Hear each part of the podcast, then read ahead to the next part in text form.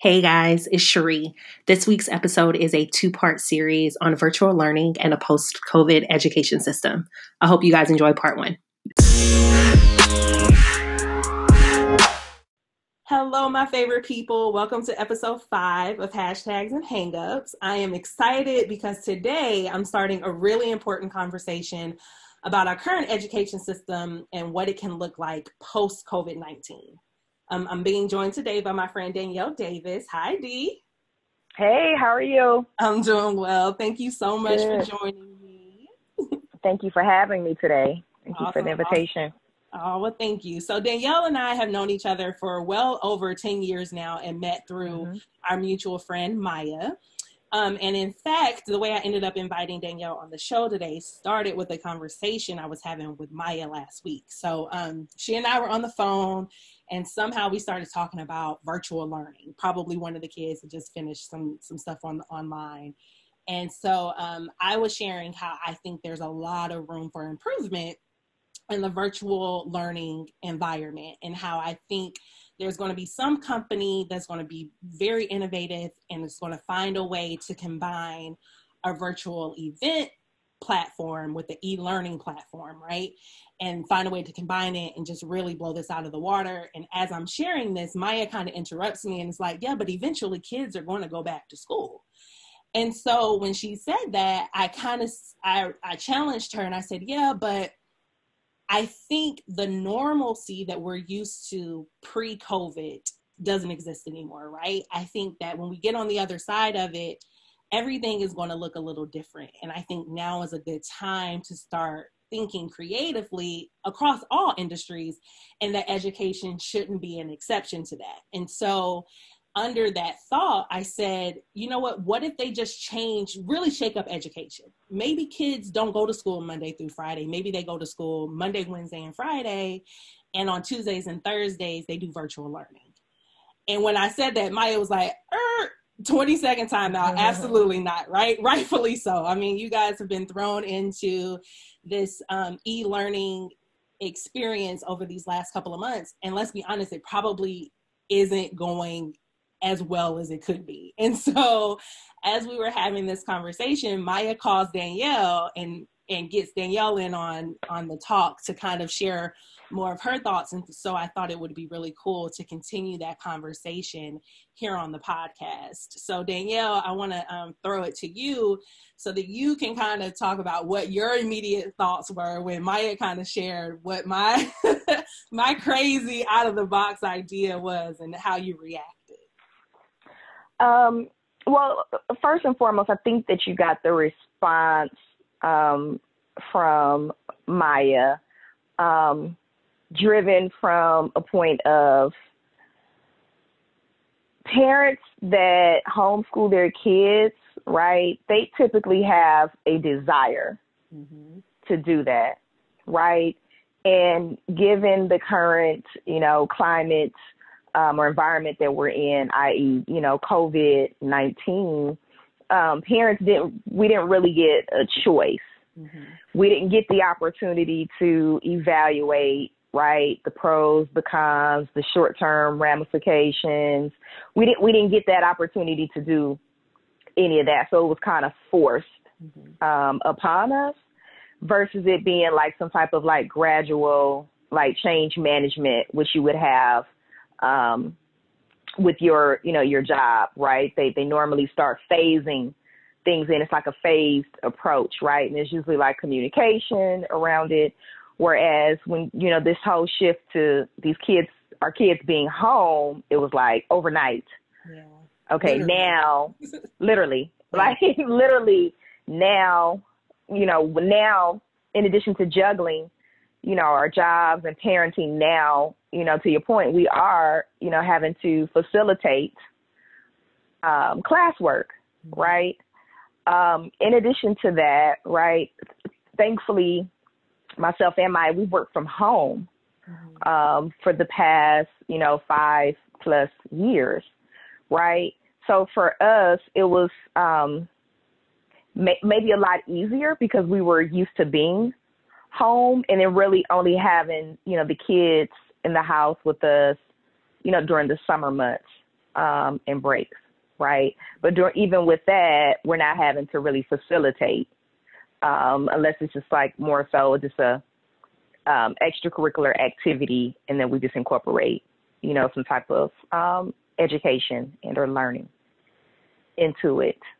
Um, so that's, I think, um, it's definitely been a challenge for me. Um, and my son, you know, everyone wants to think that their kids are advanced, but my uh, my son, I'm I'm thankful that he's pretty, uh, he is pretty advanced mm-hmm. in school, and he already was in an environment where they were doing digital learning, so it wasn't too much of an adjustment for him to shift into a virtual environment because even within the classroom setting, everything is digitized okay. already. So my um, experiences has been a little bit different. Mm-hmm. Um, but the, the, the challenge still remains. I'm now having to juggle having a kid here, right? Making sure he has six six classes, right? And having to juggle and make sure that he's getting all of his assignments done and making sure that I check um, the portal and making sure that you know I'm up to date um, with everything that's going on. And that that's that's that's a lot to juggle yeah. when you're working full time and trying to juggle meetings with okay, I, let me stop, take a break. I got to go in there, fix lunch, and then I got to you know go in there and check and make sure he's getting his assignments done. So that was a lot. So I'm gonna stop there. I'm gonna pause and yeah, um, no, um, and I get that, and I wanna I and I shared this with you guys as well when we were chatting last week that um, I never want to come off as insensitive because I don't have kids. And so my experience with this pandemic is vastly different than yours and Maya's and um, people who have husbands and kids and things of that nature. Because for me, it's I get up in the morning and I, I work and then um, I can schedule my day and spread things out and am accessible until whenever. But if I want to drink a glass of wine and eat popcorn for dinner, that's my business right. because I don't have right. to begin with uh, making sure that kids are learning and kids are eating. And so I definitely never again want to be insensitive to your experience when I when I say that I think we should take this time to think differently. Um, but I will say that my my uh, impetus for even wanting to encourage that is I'm and you know this about me, Danielle. Like I care a lot about kids. You know, um, mm-hmm. I love right. being an aunt, and so my biggest thing is I want kids to all be afforded the same opportunities, right? And so when you look at the education system in this country, I think it's very glaring that kids don't all, it's not all created equal. Um, and so I think there's a lot of room for us to make changes. And as difficult as this pandemic has been, I think now is a good time for educators to start the process of thinking differently and implementing some real changes. So um, that's where. Well, I think that they probably are, right? But it, it, it boils down to having the resources and support to put those things into motion. Yeah. Right? Te- technology, you know, to cost a lot, right? And then we don't really know is that really the true answer because it's it's like we're looking at are we evaluating the disparity. Um, as it pertains to um, the, the, types of education that our kids um, are receiving, right? Or are we just talking about 21st century um, learning? Like it's just, it's a couple of different things. Mm. Um, but I think you gotta the first thing we gotta address it, it. There is a huge disparity. Yeah. Right. I mean, if you live in a underprivileged, you know, neighborhood, it's you're gonna get a low quality education. That's just that's just what it is. Yeah. Um, and it's unfortunate and it's it sucks, right? Um, whereas if you live in an affluent neighborhood, kids can probably go to public school. Yeah. You know? So I, I think there's a couple things that you know have to be addressed and tackled before you can even get to what you're speaking of, which is you know the um, if if I'm understanding you correctly, um, the us you you want you think that this is a good opportunity for us to start thinking differently and implementing um, is, are you saying it's more technology or what is it what is it that you're saying that you think yeah needs so to be done differently? I think um, a lot of different things but to, to be a little bit more specific i think first and foremost when you start talking about technology i think the internet is the is the great equalizer right so when you give someone the opportunity to have access to the internet, you're kind of opening up a whole new world for them because that's that's an opportunity to learn more. And so there's the idea of infusing additional technology, um, also which broadens your reach, right? But then there's also the conversation of just doing things differently in general. I will say that one of the things that hurts me, that I that pains me the most, I'll say that, is the fact that our education system is connected to um, property taxes. Like that blows my mind. That, to your point, and you've said this already, if you live in an affluent area, your public school is much better than if you live in one that is poor. And for us to be the country that we are, to have such disparities in an education experience is so disheartening. And you can look at other countries. I remember looking at a, a YouTube video of schools in Finland and how the teachers there basically said, no, the neighborhood school is the best school. You don't move because every school in the area is a good school. Versus, I remember, um, I mean, you live in South Atlanta, and so your son goes to a private school.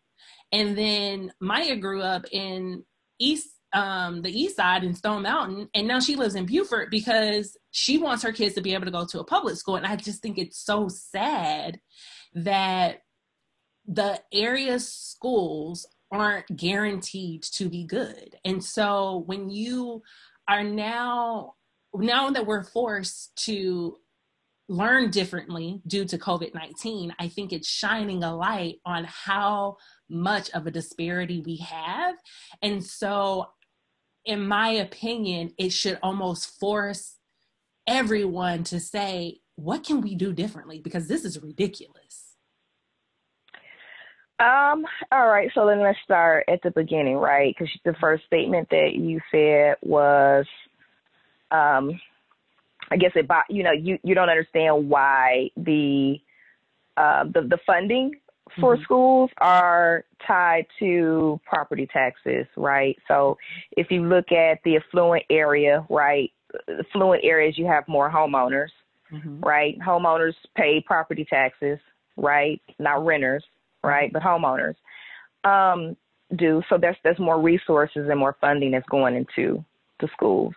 So they probably can take their students on field trips and expose them um, to different, you know, different things. Uh, they probably have a better uh, digital um, or virtual infrastructure already um, in place, right? Even down to the food that their kids yeah. are served is probably a lot healthier. Um, have probably has more nutritional content. I don't, you know, I don't know. I, I, I, my son doesn't attend any of those fluent schools here, uh, well, public schools here, so I, I can't attest to that. I'm just assuming, mm-hmm. right? Um, but if we go down that path of the property taxes, like how else would schools be funded if it wasn't attached to property taxes? Where would and, the funding come from? And I think that's one of the places to start thinking differently. I don't know. I don't know that I um, know the answer to that. Um, but I would say that the current system is broken because basically the way it's currently set up is if I'm poor, and you're telling me that I have to go to a poor school. How do you ever make it out? Well, um, there's a couple of things, right? It's at some point, right, as parents, um, the school, the, the,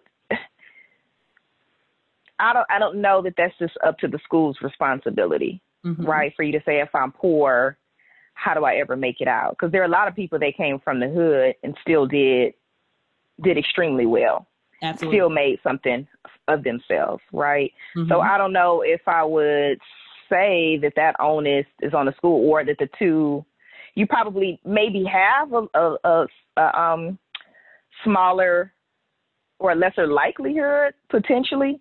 Mm-hmm. I don't know, but at some point too, I think there, there's some individual accountability. There are a lot of people that do make absolutely. it absolutely yes out of the hood. You know, just because you're poor, you grow up poor, and you go to a poor school doesn't necessarily mean that you don't have the opportunity mm-hmm. to be successful, but you got to have that innate drive, right, and and desire. But I understand where you're going with that, right? Because you do have a less uh, a lesser chance mm-hmm. as opposed to the kids that um, are in the affluent neighborhoods and environments. So, yeah, yeah, and I think um, to your point, yes, I think there are there are certain people that it doesn't matter what environment you put them in, they're going to succeed, right? There are people that just are not going to settle for anything less.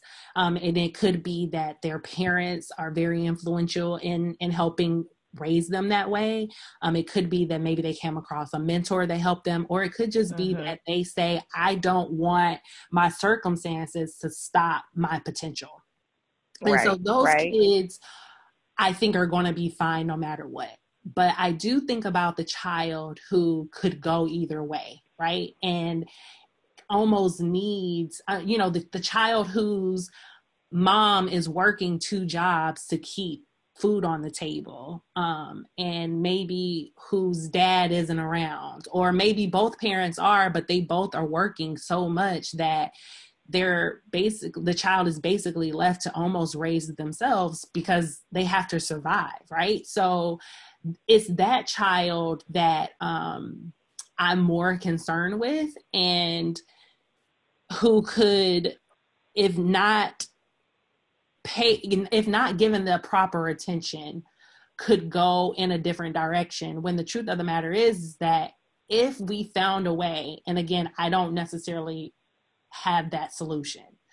Um, but if we found a way to more equally or to, found a way to ensure that the school systems were more equal, um, at least they would know. And granted, it doesn't necessarily mean that every child is going to take advantage of opportunities that are given, but they could at least say they knew about them. Um, I don't know. Um, I don't. I don't know. I don't. I don't. I don't. I don't know. I wouldn't say that I agree or disagree. It just that this this topic is just so so broad of a topic mm-hmm. in conversation, right? I guess it just it really depends on what it is. It's almost like what came first, the the chicken or the egg, yeah. type of a scenario right? Mm-hmm. Um, because you know, remember earlier we started off with the topic of you know them having kids having three days at home and then two virtual mm-hmm. days or something like that. And I remember, you know, that's when me and Maya were like, no, no, no, no, no, heck no, yeah. no, because you gotta want to do that as a parent. That's a that's that's a huge commitment, right? As a parent, mm-hmm. right? And then even if they did offer that. Like, how, where does the funding come from to be mm-hmm. able to offer that? And and what if parent, you know, that may not be the best for every every every kid. Right. You know, um, it may not be the best environment. You know, so I, I don't I don't know. Yeah. Um, so going going back to that idea of saying um, they're on three days and off two, and and by off meaning they're they're learning virtually. Um, I I threw that out there, and again saying not that that was the solution, but it was a creative thought, and saying that um, that means that if the educational system changes, it forces other industries to change as well. And recognizing that it's a starting point, knowing that there are a lot of logistics that would go into making something like that come to fruition. And so, whenever I start or whenever I'm challenged to think differently, and this is a conversation that you know i work in events and so we we've had to do that because we can't do in-person events right so it's now right. time to start thinking differently and by no means am i trying to compare the two but i think when we are tasked with finding a way to come up with different solutions I think a lot of times we stifle our creativity when we first ask, well, how's it going to be paid for?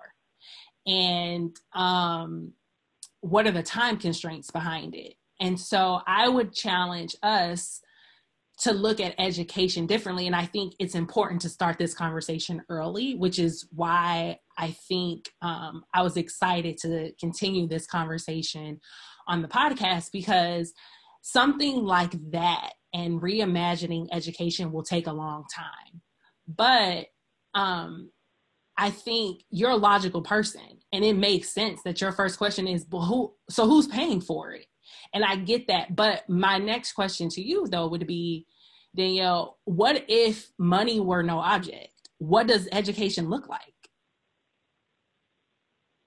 It's just not the reality of what it, it what it is, and it's never been that way, and it probably won't yeah. ever be that way. Um, unfortunately, here in the United States, not that we will ever see. Yeah. You, you know, uh, we you know I, we'll probably never see that. Um, but it's still it's just more than just the money. It's it's just it's the mindset. Mm-hmm. Um, remember, it's it, you know it, your education is not just solely impacted just what you get in the classroom setting. You know, if you don't have that support system within the community, within your your parents, um, I, I don't I don't know that money would just be the the, the be all end all answer. Right. Well, and, and I, I challenge you, or I said this to you guys too when we were talking um, last week. I said, yeah, but three months ago, um, no one imagined that this is the world that we would be living in. And so when we're looking at it behind the lens of what normal looked like before COVID 19, I think imagining a re or or having a reimagined education system is almost impossible to do.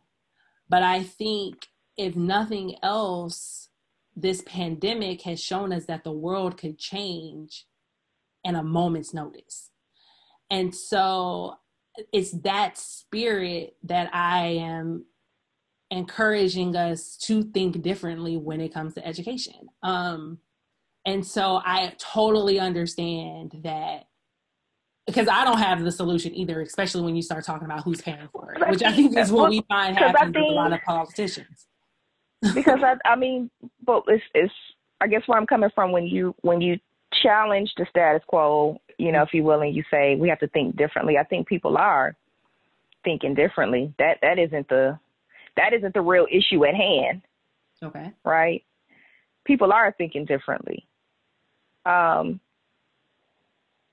it's just where does that money come from? Right. To be able to execute on those ideas, right, and to make that happen who funds it? Where does where does where does those resources come from? Look look at how much teachers get paid. Oh yeah, now that is a who. That's a terrible disparity, right? And it, so it goes down. You know, those teachers, they're not doing it for the money. They they they're teaching because they're passionate and they they love teaching kids.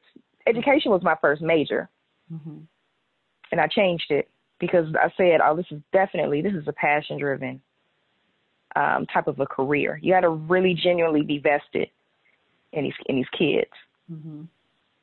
You know what I mean, and wanting to see them genuinely succeed, and you got to be genuinely passionate about impacting people's lives. You know, in that in that capacity. So I'm I'm definitely a firm believer. You know, in education, I make the sacrifice to send my son to private school. Mm-hmm. Um, and I'm thankful that God has provided a way for me to be able to do that. But I, I do think that we are thinking differently. I just I think it's a deeper conversation of where where does that money come from yeah. to put that into work because yeah. that's why kids pay parents pay for their kids to go to private school so that they can't like like I said my son they've been operating um digitally so the only difference is now they're just operating from their house instead of in the classroom. But everything was already digital. Now it's just virtual. Gotcha. So so as we are um, preparing for what these this long term scenario looks like, because of course they're considering that maybe there's going to be a second outbreak in the fall, um, and some states are extending stay at home orders, some states are beginning to lift. Um, when we get on, let's fast forward the time, and now it's August, and um, schools are beginning, or the academic school year is starting. What do you think it's going to look like? And then also, um, what is your optimum experience if for some reason we can't go back to a traditional experience where kids are back in school? Like, what is it that you would like to see happen, um, both at your son's school and then just also um, domestically all, over? What what would you think would be the solution for making sure the experience is a little better than what you've had these last couple of months? Um from my lens, right? I, I can only speak from my perspective. Mm-hmm. For for me, the challenge has just been having to balance. Now I'm, I'm working full time, and now I'm having to facilitate the um, classroom or, or, or, or, teaching. I'm having to facilitate that right um, throughout the day, and so that's that's the challenge right there. Mm-hmm that is the challenge for me because it's a lot, you know, and then I'm used to it just being me home working. Now I have a whole kid who's here and I just have one. What about those parents who have two or three? Yeah. What about those parents that have to go back to work? You know, what about those parents that are nurses and don't, ha- you know, don't can't nurse from from home, right? right? You're, you know, you're out in that environment, you know. Um, in addition to that, I'm really more so concerned about those kids who are already struggling yeah. academically and are already behind. So what you're going to see is just a huge um, disparity between the kids, and those are the kids that are going to be impacted and hurt the most in the long run. Are the ones who are already struggling, already being in a classroom yeah. environment and having having teachers right there to help to help them. In addition to that, I'm not in a position I can't help my son with algebra yeah. and calculus. Right? I mean the teachers they jump on that Zoom bridge and they essentially they just they facilitate the assignment you know, for 10 or 15 minutes, and then the kids are just really pretty much on their own for the rest of the hour. Yeah. Yeah, it's tough. So um, I think we can probably agree on the idea that it will the the disparities that we already have are probably just going to maybe get even it's gonna widen. Larger. It's yeah. gonna widen. Yep. Yep. That's just that's what you're gonna see. Yeah. Man. And that's the, the real problem that has that needs to be addressed. Yeah. I, I agree there. And again, I think now, and I hope that more people are having this type of conversation, right? Because um, if we don't start at least saying, okay, there's a problem here. How let's at least start talking. Have we started talking about solutions and how we can solve them? And by no means, um, that's not that's not my field of expertise. Um, I don't know anything about crowdfunding and like politics and PACs and any of that. But um, at a bare minimum, I hope that our our government is starting to have these conversations because we got a problem. Houston, we have a problem. Yeah, I, I, I would agree with you. I would agree with you. I would agree with you there. Um, yeah, you know, all we all we can do, you know, when we're not we're not experts, right? right? So, you know, all we can do is hope that our, our superintendents and the folks that are in the leadership seats are having these dialogs mm-hmm. and, you know, putting together um, some type of a plan because this is the new normal. Yeah. And I don't see it, you know, shifting anytime soon. And we do have to be prepared in the event that um, our kids can't go back to school physically in August. Yeah. And that is a real reality, you know. So it really, really is. Well, thank you so much, Danielle, for taking the time to um, chat with me about this. I think we've we talked about a lot, and hopefully, this conversation is helping to spark conversations amongst other friend groups.